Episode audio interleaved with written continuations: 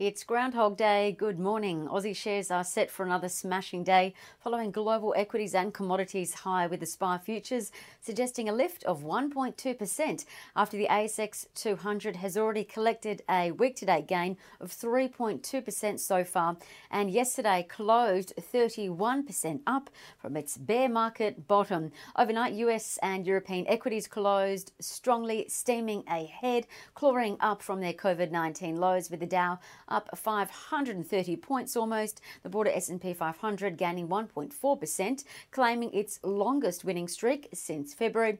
Bank stocks like JP Morgan, Bank of America, Wells Fargo charged up again, rising 4.6% each, while airliners like American, Delta and United gained over 5.6% each. Smaller companies, cyclicals and industrials also did well too, with the Russell 2000 rising 2.4%.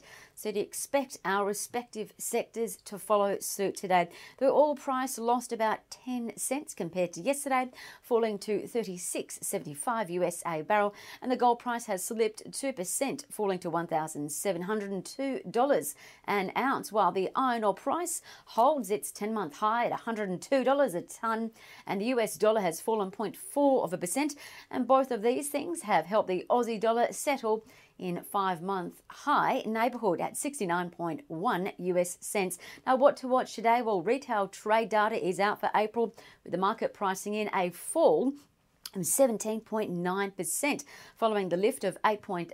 5% that we saw in April. So, if the figure at 11:30 misses the expectation, keep an eye on consumer discretionary spending stocks. Now, secondly, Australia's balance of trade data is out for April. Today, the balance of trade, uh, being the difference between exports and imports, is expected to pare back following the previous surplus in March of a record $10.6 billion after we saw experts surging 15%, supported by the rise in iron ore exports, while we did see broader imports into Australia, falling 4% to a two year low. So today, the market is pricing in April's trade balance data will fall to a surplus of $7.5 billion. So keep an eye on stocks like Fortescue Metals, BHP, and Rio Tinto. Now, Another thing to keep an eye on is Magellan MFG. They've just announced funds under management grew $1 billion to $98 billion in May, with the group receiving new retail inflows in the month. And now to some local trading ideas. While the metal and mining company South 32 has announced that they're going to reinstate their share buyback.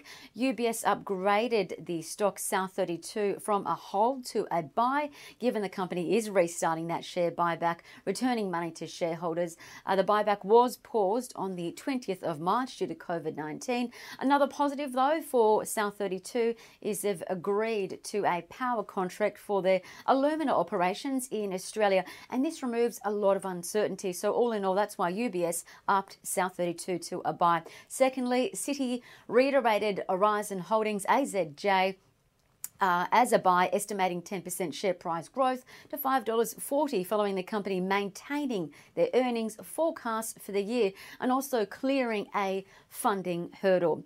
Now, lastly, Citi has reiterated CSL, Australia's largest company on the ASX, as a buy, expecting 18% share price growth on the possibility that elevated flu sales could offset the drop in blood plasma donations.